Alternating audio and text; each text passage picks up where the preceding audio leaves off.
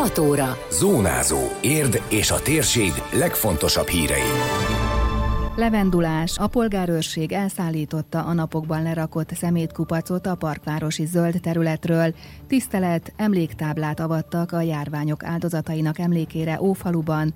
Felemás az első félidővel elégedett az érdinői kézi csapat vezetőedzője, 17 góllal nyert az FTC. Ez a Zónázó, az Érdefem 113 hírmagazinja. A térség legfontosabb hírei Szabó Beátától. Eltűnt a szemétkupac a levendulásból, a polgárőrség vitte el az érdi hulladékudvarba. A hét elején nagy felháborodást keltett egy helyi lakóposztja a közösségi oldalon, akinek sikerült felvételeket készítenie arról, amint valaki éppen lepakolja a nagy mennyiségű hulladékot.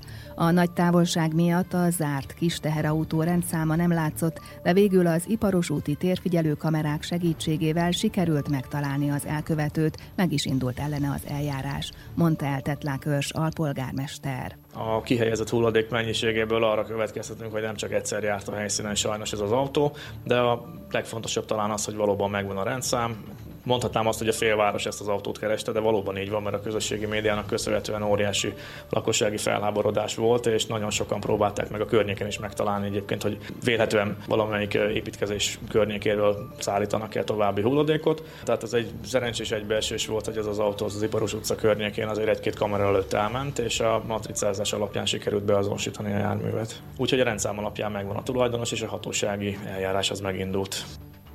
A hatósági eljárásban megszabott büntetési tételek vannak, a hulladék mennyiségétől és összetételétől függően kiszámolják az összeget, és komoly pénzbüntetésre számíthat az illető, hangsúlyozta az alpolgármester. Az érdi polgárőrök pakolták utánfutóra és vitték be a hulladékudvarba a szeméthalmot, több mint egy tonnányi mennyiséget. Az érintett területet nagyjából két éve lezárták, azóta ott nem volt ilyen illegális hulladék lerakó, ám valaki elmozdította a betontömböket, így tudott behajtani a szemetelő, ismertette Macsotai Tibor, az érdi polgárőrség elnöke még a beszállítás előtt. Hozzátette, remélik a hatóság példaértékű büntetést szab ki, mert a természet megőrzéséért nagy erőfeszítést tesz nem csak a város és a polgárőrség, hanem a természetvédők, mezőőrök és sok lakó is. Ez a betonozó utca, Bulvár utca közötti része rakták le ezt a szemét, mennyiségét egy nagyon komoly kupacot. Ugye végigjártuk azt az útvonalat, hogy hogy tudtak oda bejutni. Hát sajnos pedig ezek a másfél tonnás betontömbök, amiket annak idején elején lerakadtuk, ezt valaki eltolta, még azt is kerestetjük, hogy hát ha sikerül kideríteni, hogy ezt kitolta el, ugyanis aki odavitte szemetet, azt nem tudhatta, ezt ahogy ott a nyomokból megítéltük, bobkettel tudták eltolni. Most megyünk ki a helyszínre, és beszállítjuk a, azt az mennyiséget, amit oda leraktak, egy nagyon komoly mennyiség. Átvizsgálva, hogy hát ha van benne valami olyan anyag, ami hasznosítható, úgy hasznosítható, hogy a rendőrség fel tudja használni a nyomozás során. A polgárőrségnek nagy szerepe van az illegális szemétlerakók megakadályozásában és felszámolásában, és nagyon jó az együttműködés, emelte ki az alpolgármester. A polgárőrség talán ebben a tekintetben a legaktívabb. Tehát ők nagyon lelkesek és nagyon elkötelezettek abban a tekintetben, hogy érdet és a környékét a szabadítsuk meg a illegális hulladéktól. Ők folyamatosan járőröznek, a természetőrök is, a polgárőrök is, amikor csak tudnak segítenek abban, hogy vagy kézre keríteni azokat, vagy megtalálni azokat, akik hulladékot helyeznek ki, vagy például a lezárásokat nagyon sok esetben ők oldják meg. Úgyhogy ebben a, a tekintetben szerintem példaértékű az önkormányzat és a polgárőrség együttműködése. Azt is hangsúlyozta, hogy a lakosságnak szintén komoly szerepe és felelőssége van abban, hogy kit bíznak meg az otthon összegyűlt nagyobb mennyiségű szemét elszállításával. A választókerület településeinek hangja szeretne lenni a parlamentben, erről Tetlákörs Érd alpolgármestere beszélt az LMP társelnökével tartott sajtótájékoztatón, ahol bejelentették, hogy indul az ellenzéki előválasztáson a Pest megyei egyes számú választókerületben. Elhangzott meggyőződésük, hogy mind a 106 országos egyéni választókörzetben közös ellenzéki jelöltekre van szükség 2022-ben, hogy a kormányt le lehessen váltani. A leghatározottabban szeretném azt képviselni, hogy az egyéni választókerületeknek, az egyéni képviselői mandátumnak vissza kell szerezni az igazi értékét. A pártközpontok vagy pártutasításokat végrehajtó helyi emberek helyett sokkal szerencsésebb, hogyha az egyéni képviselő azokat a településeket képviseli, akik képviselőjükké választották, tehát én Érd, Tárnok, Diósd, Pusztazámor, Sóskut és Török Bálint hangja szeretnék lenni az országgyűlésben. A helyi ügyek képviseletét az országgyűlésben is ugyanolyan fontosnak gondolom, mint egyébként városvezetőként. Egy hónapja derült ki, hogy szintén indul az ellenzéki előválasztáson Bősz Anett országgyűlési képviselő, a liberálisok elnöke, a Demokratikus Koalíció jelöltjeként, míg Asztalos Éva önkormányzati képviselő függetlenként méretteti meg magát jövőre, az előválasztásról egyelőre nem nyilatkozott. Az ellenzéki pártok november közepén jelentették be, hogy az előválasztások után legkésőbb idén október 23-án megnevezik jelöltjeiket. Emlékezés a járványok áldozataira a mostani koronavírus okozta pandémia miatt, illetve a 190 évvel ezelőtti kolera járványban elhunytak tiszteletére helyeztek el emléktáblát Érd Ófaluban az Érdi Német Kultúregyesület kezdeményezésére.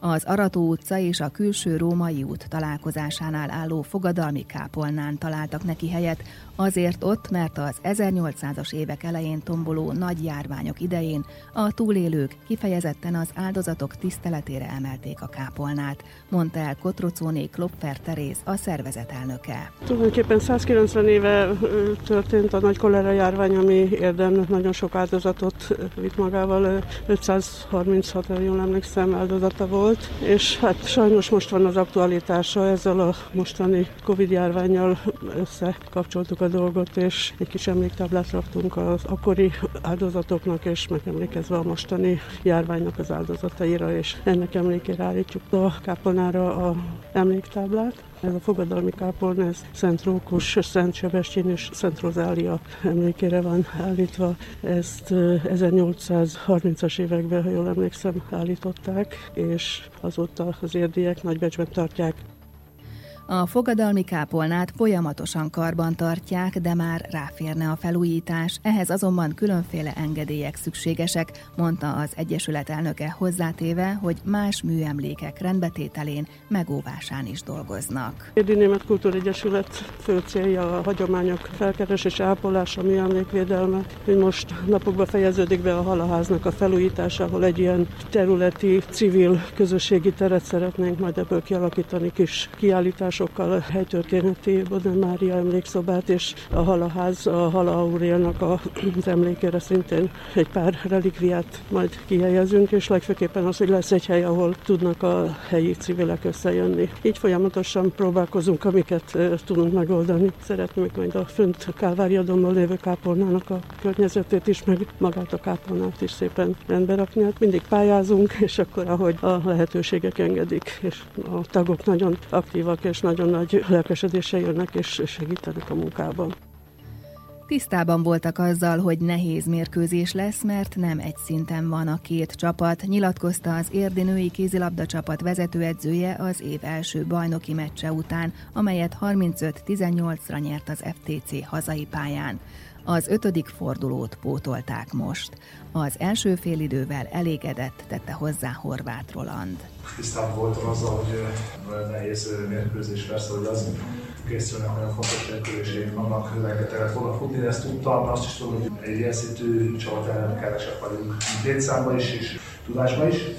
Az első fél időben meg voltam elégedve, ott szépen kimondott a szép jó dolgokat csináltunk ellenük.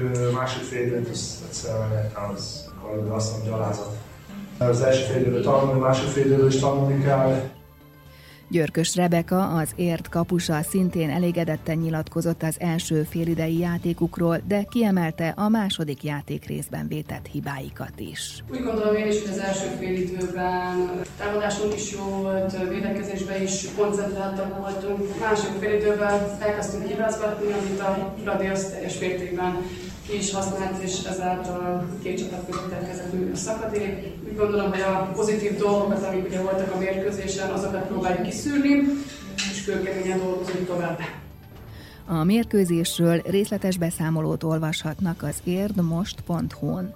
Az érd legközelebb január 20-án lép pályára, amikor a Magyar Kupa harmadik fordulójában a Hajdunánással játszik idegenben, a bajnokságban pedig 27-én a Moson Magyaróvárt fogadja. Időjárás. A nyugati tájakon borús, szürke idő lesz, arrafelé havas eső, hózápor, havazás is kialakulhat, délebre inkább eső valószínű, középen és keleten felszakadozik a felhőzet, a nap is kisüthet rövid időszakokra. A szél mérsékelt marad, a csúcsérték 3 fok körül ígérkezik. Zónázó. Zónázó. Minden hétköznap azért efemen. Készült a médiatanás támogatásával a Magyar Média Mecenatúra program keretében.